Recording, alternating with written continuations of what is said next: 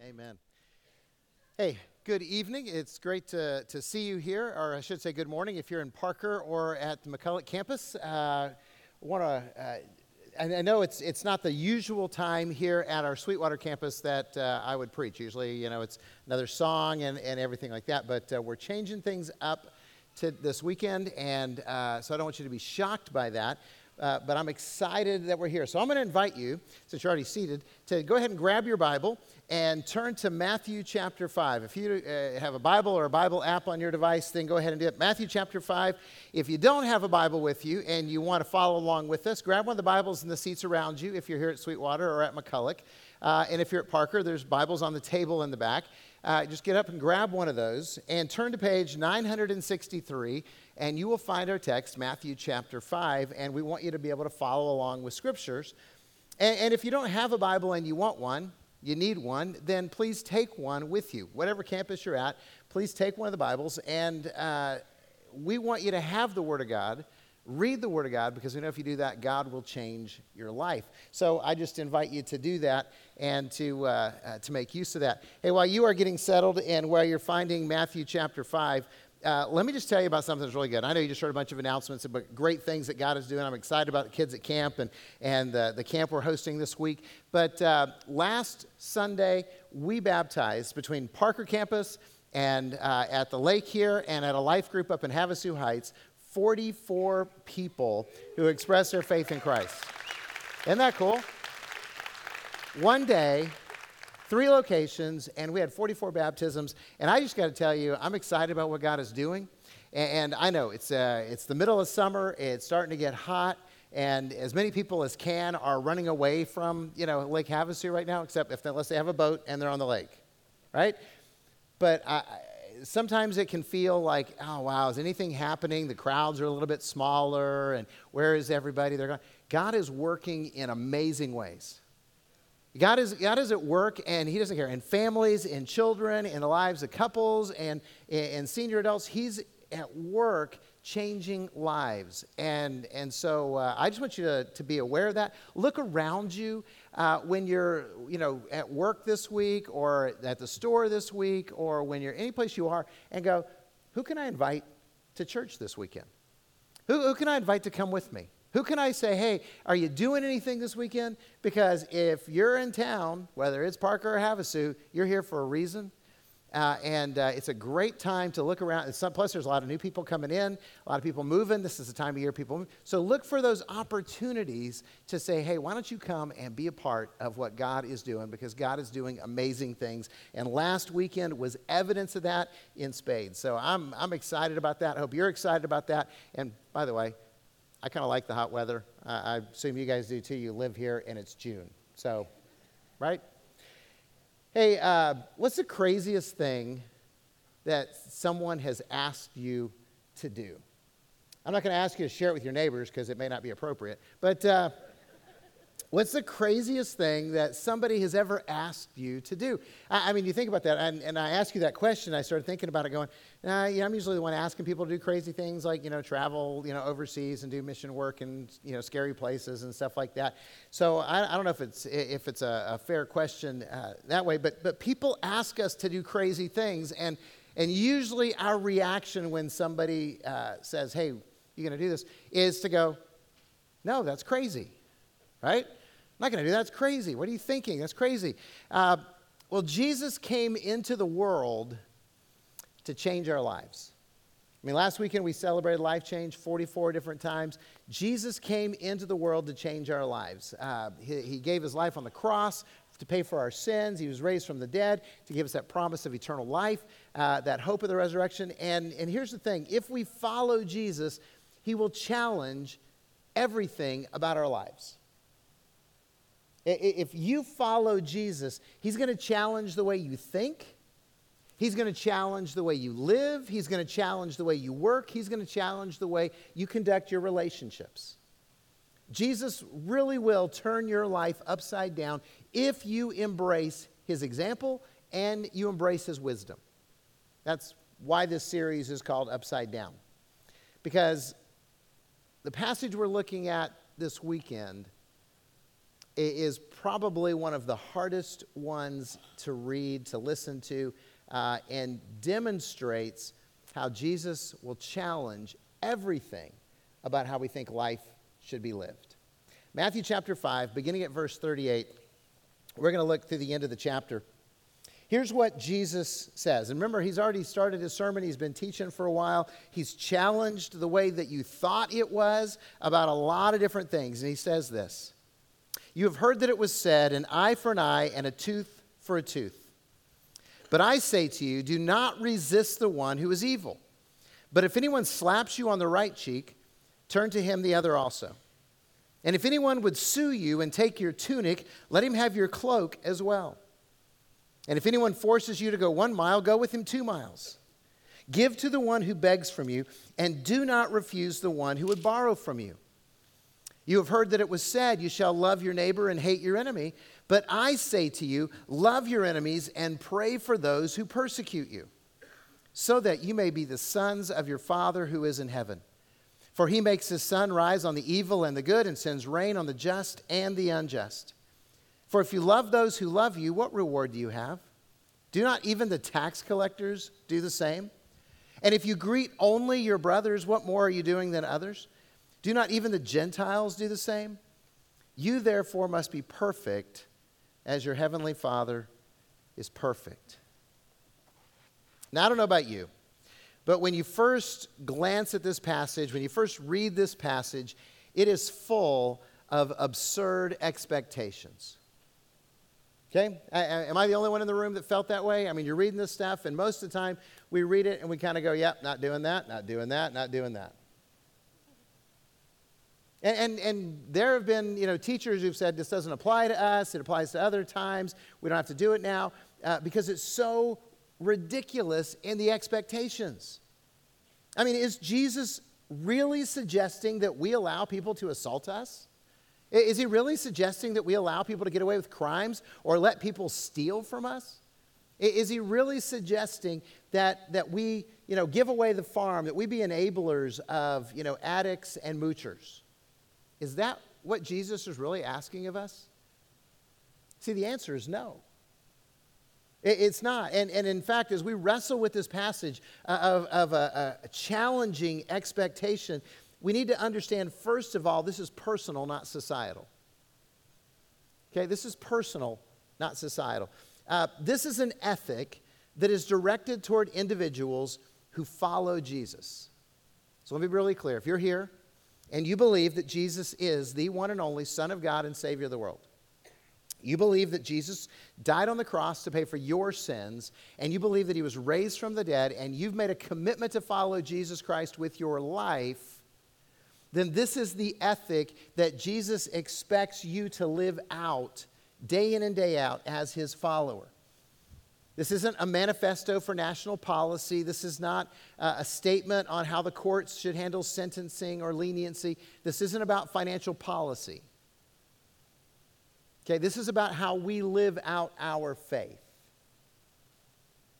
This is about me and this is about you adopting a Jesus ethic for our lives. And therefore, it's challenging to every one of us. And, and as such, it, what it's really ultimately about, what it really boils down to is, is this. This is about relinquishing your rights. This is about relinquishing your rights. See, the references that Jesus makes are from Old Testament law and from uh, the laws of the day that he lived, the, the way that they're operating under Roman rule in uh, the Jewish state. And, and so he, he acknowledges rights that people have in this text. For instance, Jesus says, you've heard it said, an eye for an eye and a tooth for a tooth. That comes from the Old Testament law, the lex talion, which is to limit revenge. See, a lot of times people go, oh, that's so harsh, an eye for an eye and tooth for a tooth, that's that's unfair. No, it's perfect fairness is what it is. It's justice. And, and, and they instituted that law so that people would not go crazy and take revenge. You know, think about blood feuds. You kill one of us, we kill five of you. You know, it, that, it, so you don't get disproportionate uh, uh, action to, to mete out the punishment. And so he said, that's what you've heard it said. So in other words, he's saying you have the right to justice. A slap on the cheek, by the way, is not an assault. It's an affront. It was a way of communicating, I have disdain for you, and I'm challenging your honor. So it, it was basically public humiliation. Uh, and, and so Jesus says, hey, you have the right to protect your honor. Because the, the, to answer that, you would slap the person back, and then it would be a, a, a formal uh, debate, discussion, uh, all this kind of stuff. Uh, so he says, you have the right to defend your honor. The, the thing about suing for the tunic. A Jewish man, most Jewish people, would, uh, would have two tunics and one cloak. And the law said that they could sue for one tunic, but they had to give you your cloak back in the evening so you'd have something to cover up with. They couldn't keep your cloak. That was the law. You had the law to protect your private property and the things that, that would pr- protect your assets and promote your own interests. The reference to forced to go one mile, that was under the Roman occupation of Israel. See, Rome conquered Israel, and they were ruling there, and they were a, a military power. They were occupying the country, and they could force you to do something for them. In other words, they could force you to carry their pack for one mile. One mile. That was the, that was the law. So that you, whatever you were doing, a soldier could interrupt you, and you were compelled to carry that for one mile. You know, you know who's an example of that in Scripture? You probably already know this. Simon of Cyrene. He was compelled by Roman law to carry the cross of Jesus. They forced him to do it. It was law. One mile. You have the right to do the minimum that the law requires. Okay? That's, that's what he said. You, you're protected by the law. And Jesus acknowledges these rights in real life circumstances. And everybody who's listening to him goes, okay, I get that, I get that, I get that. And then, this is, you know, just sheer audacity on Jesus' part, he challenges us to abandon our rights, one after the other. You have the right to this, but I'm challenging you to give them up. And that's absurd. Especially to us, isn't it? I mean, we're a nation that's built on individual rights. We know our rights. We hold on to our rights. We defend our rights. We claim our rights. And Jesus says, give them up. Relinquish your rights. Yes, you have them, but voluntarily lay them aside because this is the Jesus way. And, and think about this. Jesus upends common sense and self-preservation. He just attacks it. He just goes, you don't need it. And he introduces this radical shift in how we think and how we live and how we relate. That's what this is. Jesus is introducing a radical shift in the way that the people who follow him are to think and live and relate. And for every single one of us, this is a challenge from Jesus to us saying, hey, are you going to live by my ethic? Are you going to embrace this? You say you're my followers. Are you really going to own that and do this? Because he says this is the family path. This is what the children of God do. Did you notice that when he says, so that you may be sons of your Father which is in heaven? This is how we know you're sons of your Father which is in heaven. This is how we know you're children of God. If you embrace this ethic, because this is what the family does. This isn't easy. Jesus never said it would be easy. After all, he said, you know, hey, if you're going to follow me, you got to deny yourself. Take up your cross daily and come after me. He told us this wasn't going to be easy. In fact, this is going to require crazy faith. It's going to require insane obedience and a wild commitment to endurance. This is radically believing Jesus, that his way is absolutely the best way. And that his way is going to lead to victory, even if no one else can see it. Now, if you have this kind of faith, or if you desire this kind of faith, then let's talk about what followers of Jesus have the right to. Okay? We're going to talk about what Jesus says we have the right to. He's talking about rights. He says, I want you to relinquish, relinquish the li- rights that you've lived by, and I want you to embrace some new rights. The rights that followers of the Son of God, the Savior of the world, can really own and can really embrace. And if we embrace these rights, it'll transform our lives. It'll turn our lives upside down. And we will have the victory that we sing about and we so desperately want. See, this is how Jesus turned our rights upside down. So follow with me, if you will. So followers of Jesus, first of all, have the right to forgive. We have the right to forgive, right? Which is why we turn the other cheek. It's about grace. We institute mercy instead of clinging to the right for justice. We don't have to hold on to this idea we want justice because we want to be people of mercy. We want to offer grace to others, always, especially when they don't deserve it. Especially when they don't deserve it. How many times do we say, well, they they. They don't deserve mercy. They don't deserve grace. They don't deserve it. No, none of us ever deserve grace. If you deserved it, it wouldn't be grace. It would be payment. Grace is a gift. You don't ever deserve it. I don't deserve it. Every one of us deserves hell. We earn the right to go to hell. The wages of sin is death. But the gift of God is eternal life through Jesus Christ our Lord. That is grace. And, and, and so we have the right to forgive because that's what Jesus did for us. And so that means we choose to reject bitterness and anger and vengeance as not even being options. We're, we're not even going to embrace those as options. They're not even on the table. We, we just, we're going to be people who forgive. And, and we realize and trust that forgiveness blesses us more than the recipients. See, what we don't, what we fail to understand a lot of times is that when we forgive others, it blesses us more than it blesses them. When you forgive somebody who has wronged you, it's going to bless you more than it blesses them. Now, it's going to bless them, hopefully. Hopefully they're going to, you know, go, wow, that's great. I, I got to receive grace. I got to receive mercy. That's wonderful. Some people take that for granted, by the way. So not everybody will see it as a blessing. But you're going to bless them. And when you do that, here's what happens. God cleanses your heart and frees your soul. Forgiveness is a blessing for you.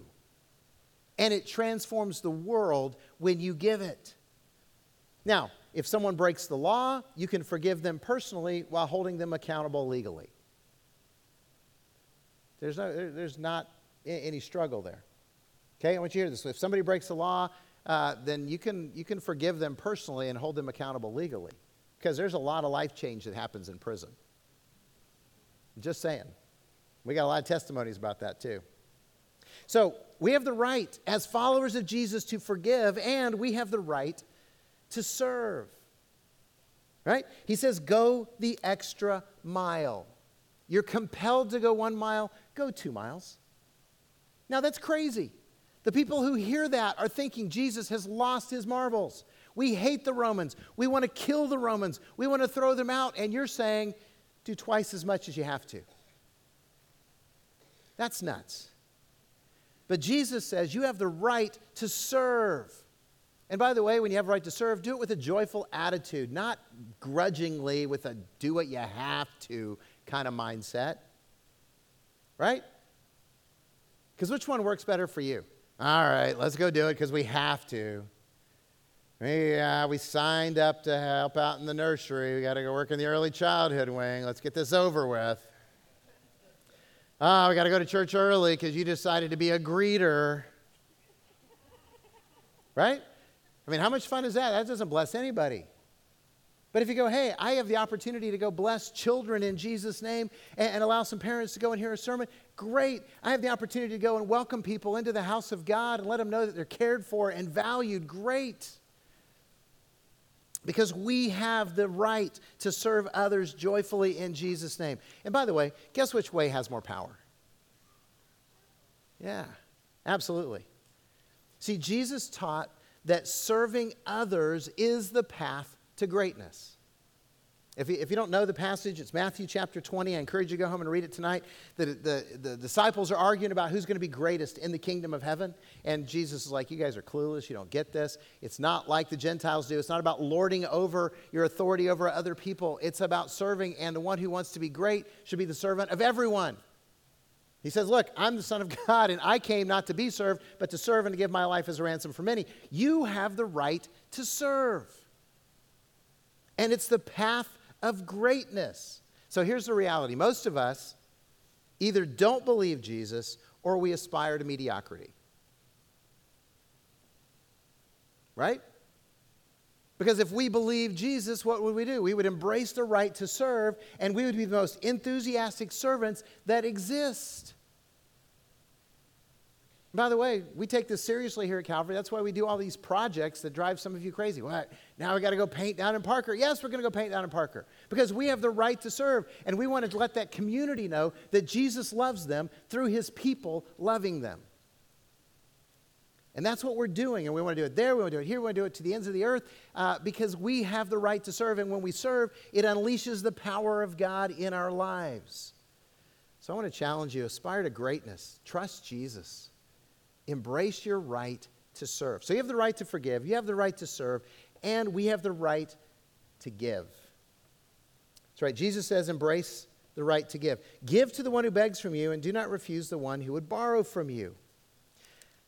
Now, the truth is, most of us are way more focused on getting than in giving. Okay? I mean, you know, it's got to work hard. We got to get it. We got to take care of the family. And once we take care of the family, maybe we'll think about sharing with some other people. But then we got all these needs. We got to make sure we got enough inheritance for the kids and the grandkids and take care of all that kind of stuff. We got to take care of us. It's all about getting and having and holding on to it and preserving it and, and, and all of that. And look, Scripture teaches a lot about stewardship and about wisdom and investing and all that. Uh, but Jesus just turns our approach to life upside down by challenging us to give away our stuff instead of focusing on holding on to it. I mean, you read that and you just go, okay, if they sue you and take that, give them that too.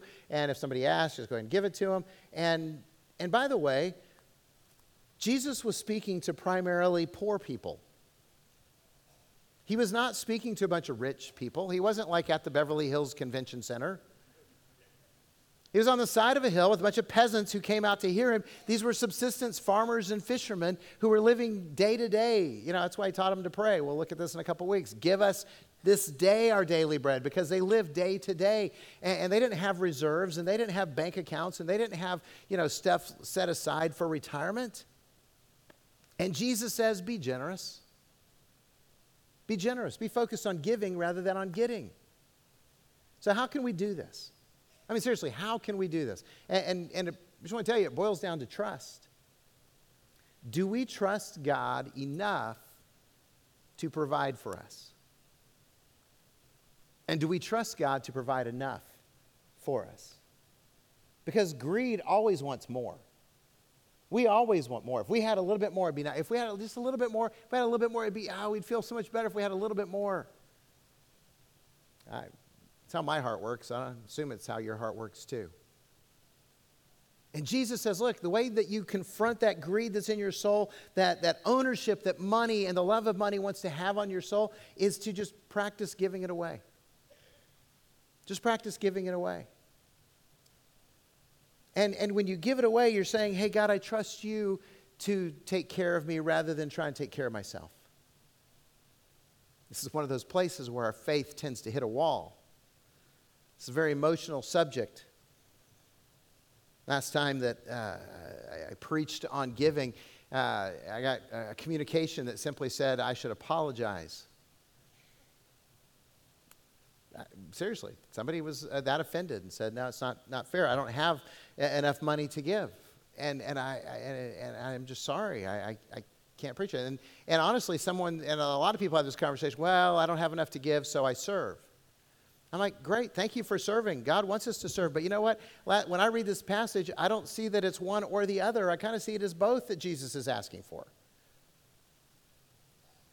One's not a substitute for the other one. You, it's like, I don't have to serve, I give a lot. Or I don't have to give, I serve a lot.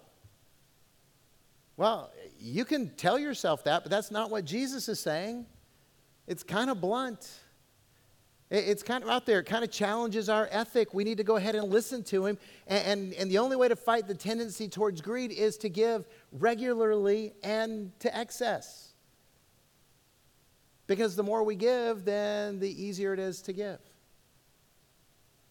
And the more you give, the more you see God work in your life, because he frees you from greed and you become way more grateful for what God has, has done for you. So the, the question is, do we trust God enough to embrace this radical ethic and embrace the right to give? By the way, God has given everything to us. We're his children. We have eternal life. We're joint heirs with Christ. We get everything in the end. So we have the right to give. Let's give. The Apostle Paul put it this way. He said, each one should decide in his heart how he wants to give, not grudgingly or under compulsion, for God loves a cheerful giver. It's our right. It's our birthright. So we have the right to forgive. We have the right to serve. We have the right to give. And we have the right to love. Verse forty-three, Jesus said, "You've heard that it was said, you shall love your neighbor and hate your enemy. But I say to you, love your enemies and pray for those who persecute you, so that you may be sons of your Father who is in heaven." Maybe the most radical statement that Jesus ever made. By the way, in the Old Testament, love your neighbor and hate your enemy, pretty much taught all the time, because why? They were going to war. They were fighting for their freedom. They were fighting for their nation. They, they had prayers to smash the, you know, the enemy's heads with rocks and stuff. It was, you know, gruesome. And, and Jesus just challenges that old covenant way of thinking and saying, no, love your enemies, which is absurd. Let's just go ahead and call it out. It's absurd. If we truly want to represent Jesus, though, we have to get this. We have to understand this. We have to love even our enemies. Now, it doesn't mean you have to like your enemies. It doesn't mean you have to surrender to your enemies. It doesn't mean you have to capitulate or become a, a doormat. It's not what Jesus is saying. It means that Jesus is telling us that the path to victory for us and for his kingdom is love. The path to victory for God's kingdom and for you and I is love. There, there's no other path to victory, by the way. The path to victory is not going to come through anger. Whether you express that anger in person or in social media, you're not going to win anything by being angry. Okay? That, that's just honest. It's love. You, by the way, you're not going to win through politics. Look, I know politics impacts our lives and we care about it, but elections are not going to be our redemption. Jesus is. And we need to love. Yes, we should vote our conscience and vote for what we think is best, but that's not our hope. Our hope is in love. Victory is not found in violence. It's not found in power. It's not found in wealth. It is found in love.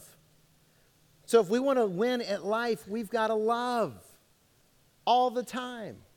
And by the way, love is patient, and love is kind. You can read the rest in First Corinthians thirteen. So how do we do this? How do we love our enemies and pray for those who persecute us? Um, this is where it all starts. And, and so, and again, this is not about a geopolitical statement. This is not about a national statement. This is about personal.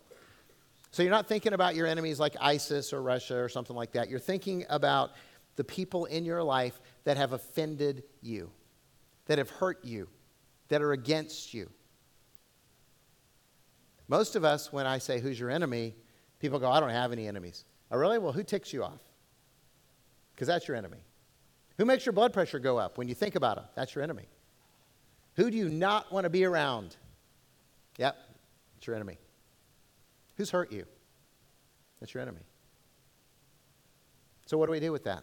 How do we love them? Well, first of all, you pray for them. And when I say pray for them, I mean you pray for them by name, and you pray for God to bless them. See, because some of you are like, I'm going to pray for them. I'm going to pray that they get in a car accident. I'm going to pray that God drops a rock on their head. I'm going to pray that, you know, no, it, it's, you know, that's not what it means. It's to pray for them that God would bless them. Pray that they would know the love of Christ. Pray that God would change their life so that they could be a person who loves and blesses and helps and heals. You know, uh, pray for joy. If they're just mean, you know, it, it, it's it's amazing what happens. So you begin to pray for them, And, and, and what happens when you pray for them is that God changes your heart. God changes your heart, and one day you're not angry at them anymore, and you've forgiven them. You really have forgiven them. And uh, and then God's going to give you an opportunity to bless them. I don't know what that opportunity is going to look like, but it may be a kind word. It may be showing them respect. It may be uh, you know feeding them. It may be just you know showing them kindness, even if they don't give you any respect or kindness back. And that sounds crazy. And yeah, from the world's perspective, it is. Sounds difficult, and you're absolutely right, it's difficult. But is it powerful? Absolutely. Absolutely. It'll change your life. And so if we do this, if we embrace the Jesus ethic, if we embrace forgiveness and we embrace uh, serving and we embrace giving and we embrace loving, it changes everything. It changes every conversation. It changes our social media impact. It changes our interactions with people that we meet. It changes the way we relate to our family, our in-laws, even our exes. Because if we follow Jesus, we care more about others than our rights. Because that's what Jesus did. And this will turn your life upside down. And you'll rejoice. If you're willing to follow Jesus, if you're willing to trust Jesus, he will do that in your life. Will you pray with me? Father, thank you for loving us in an incredible way, extraordinary way. And demonstrating that love for us on the cross where you paid for our sins. And, and we simply want to say thank you, and we ask that you would teach us how to follow you, how to embrace this ethic that is your kingdom's way of living and loving and serving and forgiving. God, we need the Spirit to overwhelm us with his presence. We need the Spirit to imply the, apply the truth to our hearts in, in a powerful way, so that we can be confronted with how we live and so that we can repent and follow Jesus like never before. You're calling us to follow and to turn our lives upside down, and we invite you to do that in Jesus' name. Amen.